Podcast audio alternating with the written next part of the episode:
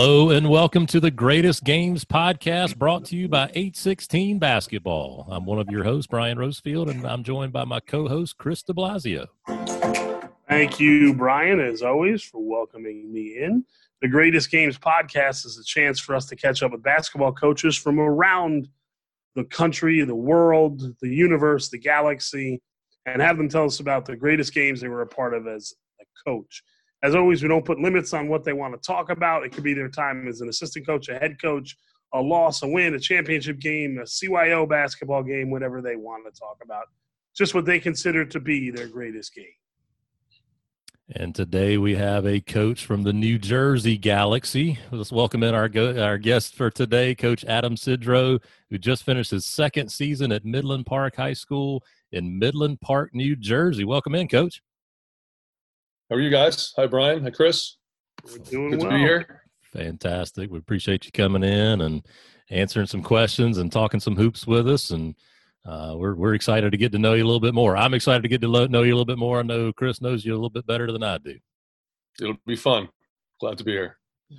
All right, Adam, why don't you just briefly take us through your resume as a coach, where you've coached, what maybe you've accomplished and all that. Just kind of take us through there. Sure. So my first coaching job was 2000. After I graduated college, I was at Don Bosco Prep up in Ramsey for 7 seasons. So 2000 through 2006. So what is that, six years at Don Bosco as the assistant coach. After that, I took over Dumont High School as the head coach at Dumont High School, which is a Group 2 high school in Bergen County. I was there for 7 seasons as the head coach there. Had 2 boys come along. I then took the assistant coach job for 3 years at Westwood High School. And now I'm in my 2nd year as head coach of Midland Park. So I guess I've been, it's my 20th season in the high school, coach or assistant coach, head coach or assistant coach.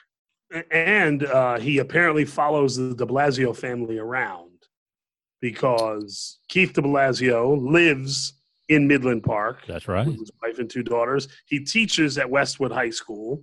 That's right. And my sister lives in Dumont, New Jersey. There you go. Or are they following me around? I think I was there prior. When did she move into Dumont? You were there before she moved into Dumont. And I didn't mention this. I'm from Dumont, so I graduated from Dumont High School. So I went back and coached my alma mater. Oh, okay. I'm a Dumont graduate, so it was fun to go back and be the head coach.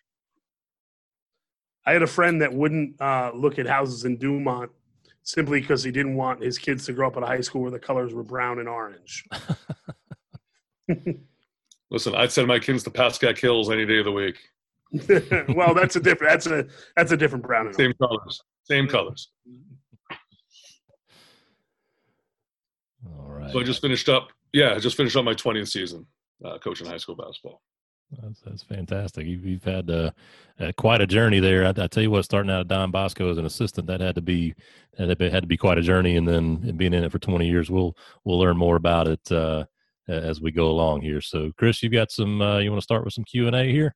Yeah, we'll start with a question. Have you ever broken a whiteboard or a clipboard during a game or at halftime? Oh, I mean, plenty. I always carry around 2 to 3 in my backpack. I've calmed down tremendously. I'm in my 40s now. I can't act like I was in my mid-20s anymore. So, but yes, absolutely. Is there a good story of breaking one? No, like it might have been even before I got to write on it. As the kids were walking over, I might have broken one over my knee, which was problematic drawing up a play going into our last possession. But again, I carry around 2 or 3 in my backpack, so I just pulled one out and I was good to go. Frustration got the best of me.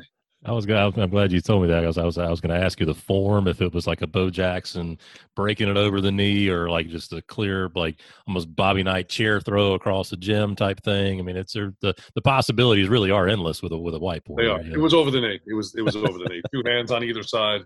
clear over the knee. Well, I like that he has extra, Brian. As we know, a great man that we used to work with would always say, it's better to have it and not need it than need it and not have it. That's right. That's right. Words of wisdom there. Early nester. Was that an early nester thing, or was that more of a Billy Old thing? It was adopted by Billy Old. Okay. Oh, good deal. All right. Well, let's stay in that same vein here, Coach. So your first technical foul as a coach, do you remember your first technical foul, and do you have a story about that one? No, I mean, I don't pick up many of them. I would say, again, if you just want to talk about head coaching, 9 years as a head coach so far. I think I've only gotten 2 or 3 in my I am pretty calm on the sideline. I feel like my players, can pick up my frustration, so I've learned to temper that a little bit. So I'm pretty calm. I mean, again, I got one this year actually. I didn't say anything at all. It was more of a look. It was more of a look than I said, and I've never. Again, I don't get many of them, but I was very surprised for looking at him for a prolonged period of time. Mm-hmm. Intimidation, I was told. So wow. I'll be sure not to do that again in the future. Yeah. But yeah, no, I don't have a good story. I apologize. Oh no, that's all good. The intimidation story. One, I think. That's excellent. Yeah. I want to look that up in the rule book. I stared too long. It was the way I was looking at him, is what he said. What I want to know is, and like my wife obviously will not be on the podcast when we're done recording. I want to know who the official was. Oh, you do not have to say his name publicly. I'll give you 3 guesses, and I'm sure you'll get it. I could probably get in the realm. Yeah. Yes. Was there a belief you had when you went in to be a head coach for the first time that you had to change or adjust, or something that you really thought you were going to do and you became a head coach, we're like, oh God, I can't do that. I have to do this a little bit differently. Absolutely. So think about this. So I spent my first 7 seasons at Don Bosco Prep, where we probably sent 2 to 3 Division I players every year. So obviously, right from the off-season workouts and programs, the dedication they showed to the practice drills and things they did in practice. And then the philosophies, right? The defensive philosophy, the offensive philosophy, and the plays they ran. So once I took over Dumont, now Dumont was a program that, again, I graduated from and didn't have much success in recent years before I took over. They won 2 games in 2 seasons. They went 0-21 one season, and they went 2-19 the 2 seasons prior to me taking over. So I'm coming from this Bosco program. I'm like, all right, I got this, no problem. I've been around the best. I've been watching. I've been, taking in everything. Needless to say, you still need some talent to run those plays that I was so accustomed to running for 7 years. So it wasn't a seamless transition from a Don Bosco Prep talent, every player on the court, that's all they do, right? It's the only sport they play.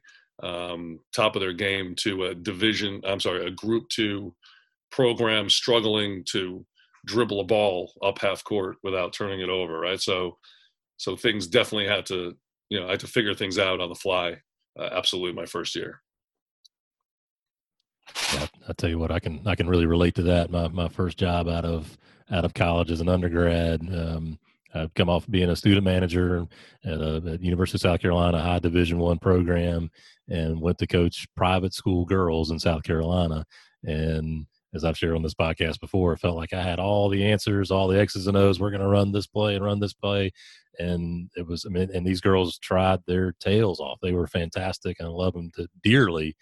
And they couldn't do the things that high-level Division I male athletes could do. Shocker, and just to be able to have that learning curve was quite interesting too. So, so you landed at Don Bosco in 2000. We forget how important it is to have a point guard.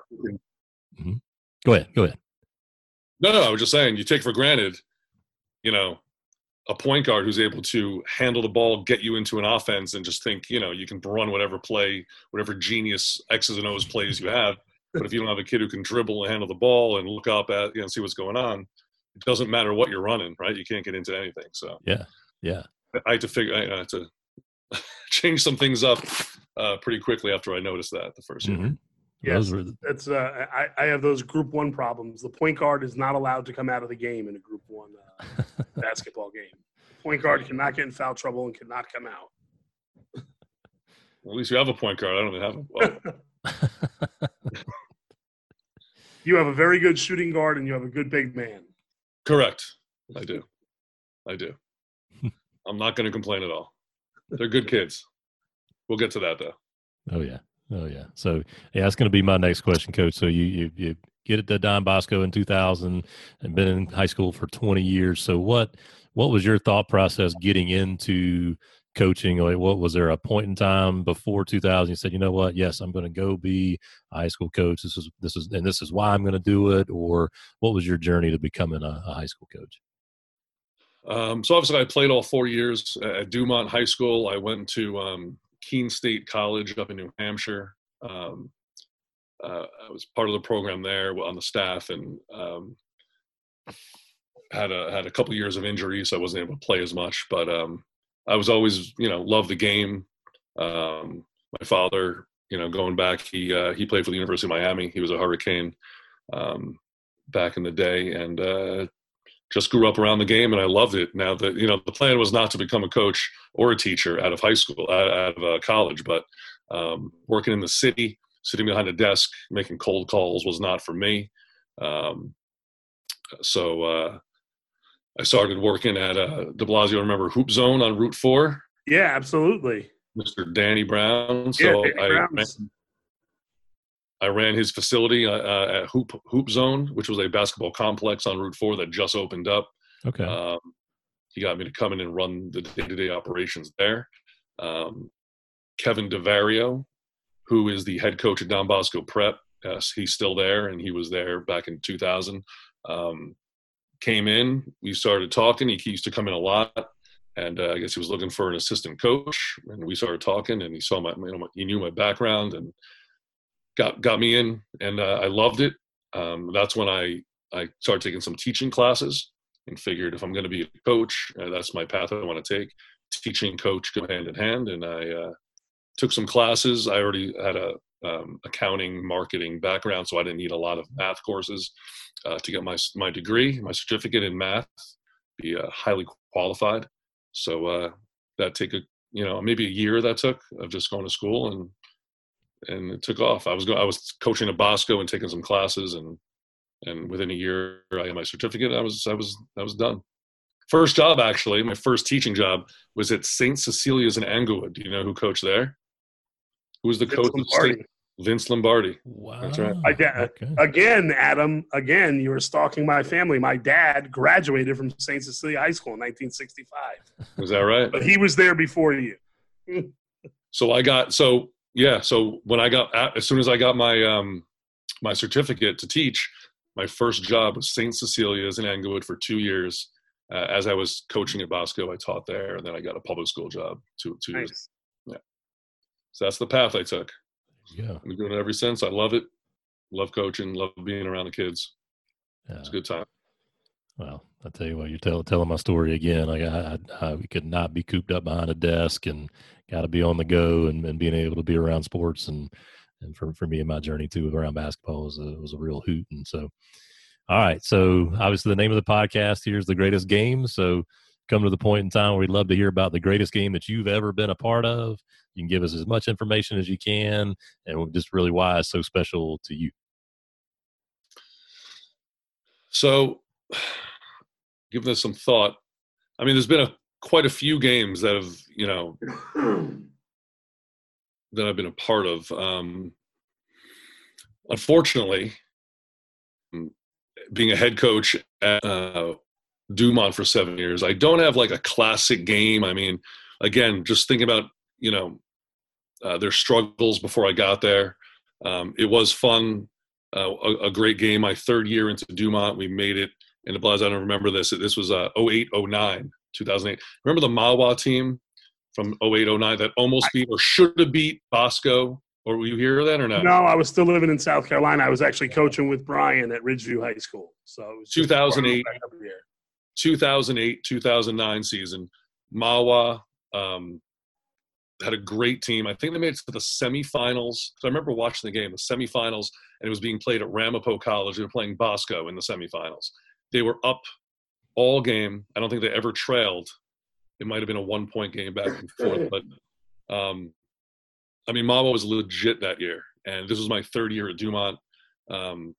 Anyway, they were like the 2 seed. We were the 15 seed in the States, and we brought them to overtime in the States. Ended up losing in overtime by 3. But that was, again, there were some good games as a head coach, but the most, you're talking about best games I've ever been a part of. De Blasio, you were there. Westwood, Newton, I think you were at that game. 2017, 3 years ago, we made it to the Group 2 section final out in Newton, New Jersey, which is an hour and a half, who knows where, from where we live, out west a little bit. And, I mean, they hit a half-court three-point shot to tie the game, to get it to overtime.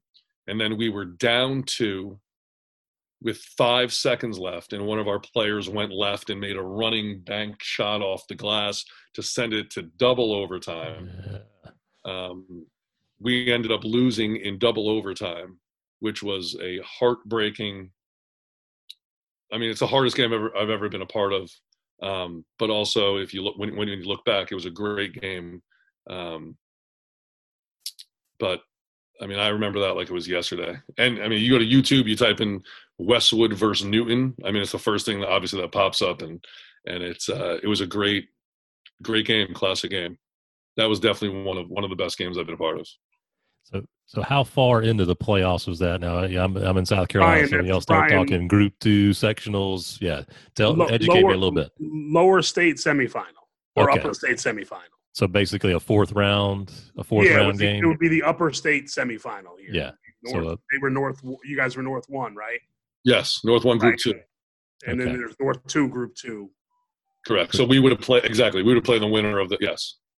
So deep into the playoffs, they bank in a 3 to force overtime. Y'all hit a running layup to force double overtime and then lose in double overtime. Wow. That was one of the toughest games one of the best games I've ever. And again, all these games I can tell you about, I've never been on the winning side of one. I can tell you 4 to 5, like heartbreaking losses, and I've never been on the other side yet. It's coming. It's karma. It's going to come sometime. But yeah, we'll fix that. You're going to be on the winning side of one of these this season. We'll have you back after the season, and you'll be able to tell us about it. So it's no problem. Yeah, we'll. What was the feeling like going up to that game? Obviously, you were an assistant with Coach Santulli, who we're going to have on the podcast later on this week. What were you guys thinking going into that game? Did you think you could win it? Did you know you could win it? No, I mean, we knew it was going to be a good, close game. I mean, we had a couple. You know, we had Kramer on that team, who's a Division I football player up at Dartmouth right now. I mean, we had Palillo, we had athletes, Liddy. We knew they had athletes. We watched a lot of film, obviously. We felt confident that we can win the game because of our style of play and the way that we can defend. We thought, and again, we had the lead the majority of the game. 5, de Blasio. Up 5, 15 seconds left, and we lost. Up 5, and on the free throw line, Palillo missed the front end of a 1-and-1. That's right. Up 5, 15 seconds left. He's on the line, and somehow we lost that game. So that was a killer. The other game, I don't know what shot for time or not, but go for it. And Bosco, Don Bosco, it was 2004, Bosco versus Seton Hall Prep. I don't know if you remember Brandon Costner went to NC State. Brandon Costner. Yes. We Rose, you weren't working with us then. I think we played NC State in 05. Okay. Huh. Was that just before you came back? No, I would have been there. I don't remember. So he was a freshman that year. Brandon Costner was a freshman in 05, I believe. Okay. Yeah. Who did you guys have? Oh, God. I mean, we had John Oates, a 6'10 kid who went to Boston College. I think that was a year before Biggs got there. Tyrell Biggs went to Pitt. Right. Yeah. I think Seton Hall Prep also had a Gibb. Ashton Gibb, I think, was on that team, the Seton Hall Prep team. Where did he go, Ashton Gibb? I know that name. Ashton Gibb. I know one of them went to Pitt. I want to say he went to Pitt, I thought. Maybe. Yeah, one of the Gibbs went to Pitt. One of them went to Notre Dame, but I think the last one just went to Notre Dame. Okay. There were three Gibbs, I believe. But again, similar situation. I think that was a final, a semifinal game or a non-public final, and up two, and it might have been Brandon Costner that hit a three at the buzzer, and we lost at the buzzer. Again, we were leading all games. Seton Hall Prep, I think, was 21-0 or 23-1 going into that game, type of game, and another heartbreaking game. But again, a great game, right? Like when you look back, it was a great game to be a part of. But a lot of things you learn from losing. Absolutely. I think, like you said, in the moment, those games are tough. But you look back and you realize all the great things that the kids did. Yep. And things you could have done, things you could have done that you didn't do, yeah. Right, yeah. I mean, you use it, like you said, you use it as a learning experience. Absolutely. Absolutely. Yeah, I've had similar moments. Blas and I were talking about this the other day, but one of the greatest games, this was at a JV level in South Carolina, had a kid rotate over. We're up one, late game, kid rotates over, just gets bulldozed, clearly takes a charge, no call, kid lays it in at the buzzer, we lose the game. And, we're in the locker room, kids talking after the game, they're crying. I'm like, guys, listen, we did everything. You did everything that you were coached to do. We didn't get the call. Like, yeah, I'm disappointed. But, like, man, there's so many, as y'all are talking about, there's so many lessons to be learned from that. And we've been fortunate the last couple of years on the boys' side to win a couple of state or three state championships, and that's great. But the learning really is amplified and magnified after those losses. It really is. Absolutely. I mean, everything's on YouTube these days, right? So the last couple of years, you can look back and watch it. And obviously, Huddle. We have Huddle. You have Huddle down there as well. Oh yeah. So right, you watch the game and you're like, how do you not put anyone on the ball? Like with 5 seconds left, how do you not put anyone on the ball? Like what we think. Rick Pitino's been asking that for 30 years. How come he didn't put anyone on the damn ball? Oh my God! Because in the moment, you're thinking about everything else, but putting someone on the ball after a free throw. So, yeah, you learn. It's painful in the moment, but you learn. You have a kid down in Columbia's in University of South Carolina is in Columbia, correct? That's right, yep. Isn't there a kid from Old Tappan that goes there? Justin Minaya. Right. He lives right next to him. Yeah, he lives right next to me. He has been fantastic. He says he's battled some injuries during his time here, but I tell you what, he's been, and I'm not affiliated anyway, but just watching him, he's been real the heart and soul of what we've been able to do down here. And Coach Martin, thank the world of him and his staff. They do a great job, but Justin's come down here and really, really made his mark. And just if you come to play for Frank Martin, you're going to be able to play your tail off, and he's got to be able to play his tail off, and he does that. He's been phenomenal. What year is he now? He's going to be he just finished his sophomore or junior year? I want to say he just finished his junior year, but I could be wrong on that. Details tend to elude me, as Blas could tell you. I'm not sure if it's sophomore or junior year either, Adam. I remember watching him play, at Old Tappan. And actually when I was at Creskill, he used to come over and play in these youth tournaments that Mike Dodo and I ran at the Creskill Rec Center. He used to come over, and he played AAU with a couple of our Creskill kids one year when they were like in 8th grade. And, the dad was obviously the GM of the Mets for a long time and pro scout, and dad's a really good guy. And the kid's a hardworking kid. Absolutely. Mm-hmm. Yeah. Mm-hmm. Yeah, he's a good athlete. His father is back with the Mets in some capacity now, I think. He is, yeah. He was with the Padres. Now he's back with the Mets. All right, Coach, we like to wrap it up here with this final question. If I asked kids that played for you, what's the one thing Coach Sidrow says all the time? It could be something funny. It could be something instructional. What's the one thing that, those kids are sitting around talking about, oh, remember Coach Sidrow would always say blank. put me on the spot here, de Blasio. Something I always say. While you're thinking about it, I will tell you, like, one of the things that I constantly said was fake a pass, make a pass. And sometimes I'd say, like, why do I keep saying that? Just say something else, you know, but fake a pass, make a pass, you know, so anything like that, you just keeps coming out of your mouth. It's just like, why does this keep coming out? Or something like that. So I appreciate you saying that because it just jogged my memory. So there's two things I always say, especially recently. It's stop dribbling, right? Stop dribbling the basketball. For the love of God, please pass the ball. And number two, it's make a bounce pass. For the love of God, make a bounce pass. Stop trying to throw the ball over people's arms and hands and fake pass, throw a bounce pass, please, and stop dribbling. Stop dribbling. Stop dribbling. It's a great one. Kids love to dribble the air out of the ball nowadays because that's what they watch, you know. But if you saw me, you know, in the last 2 years, like, I screamed that from the sideline. Scream it. Stop dribbling the basketball, please. Please stop. Right? Just find someone to pass to. Give it up. Give it up. So a lot more bad happens when you dribble a ball than good. A lot more bad. That's right. It's like, it's the, what is it, the canary in the coal mine when kids just reverse the ball a couple of times and don't dribble and they take an open layup or they get an open shot. And it's kind of like, oh, man, this is exactly what I've been coaching you to do. And, man, it looks beautiful when it's done. And then usually the next time down the floor, what's going to happen? You're going to start dribbling again. That's right. Dribble off their foot out of bounds. Yep. And they don't – it's right back to where we left off. We broke a press this year on 4 passes and got a layup.